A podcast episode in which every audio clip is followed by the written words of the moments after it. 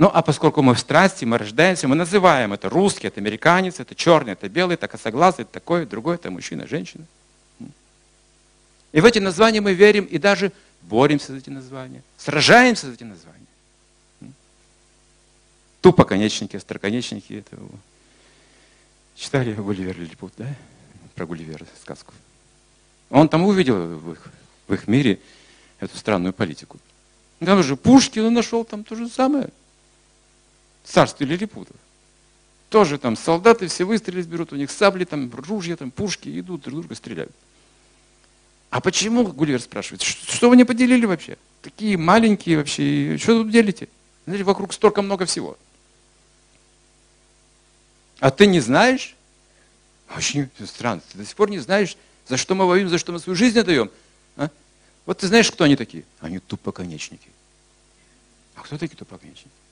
Они яйцо бьют тупым концом, понимаешь? А мы остроконечники, мы яйцо острым концом бьем. Теперь понимаешь, почему сражаемся, а? До сих пор не понял, что ли? Так ты за кого скажи вообще, а? Может, ты подыгрываешь нашим врагам? М? Сразу проблема. Как только вы нейтральны, значит, вы уже враг для обоих становитесь. Страсть не допускает нейтральности, нейтралитета. Либо ты с нами, либо ты не с нами. Либо ты друг, либо ты враг. А в гуне благости нет такого понятия друг и враг вообще. Каждому, кому плохо, помоги. Любой, кто агрессивен, останови. Это твой брат, твоя жена, твой сын. Если он агрессивен, останови его. А это твой враг, ему плохо, помоги ему. Вот это сатва. Красный крест. Нам очень не хватает этих отношений. Это рассеивает все эти вот иллюзорные представления жизни, когда мы получаем от кого-то такую поддержку, и мы говорим, так ты же был моим врагом, почему ты не помог? Ну вот так почувствовал.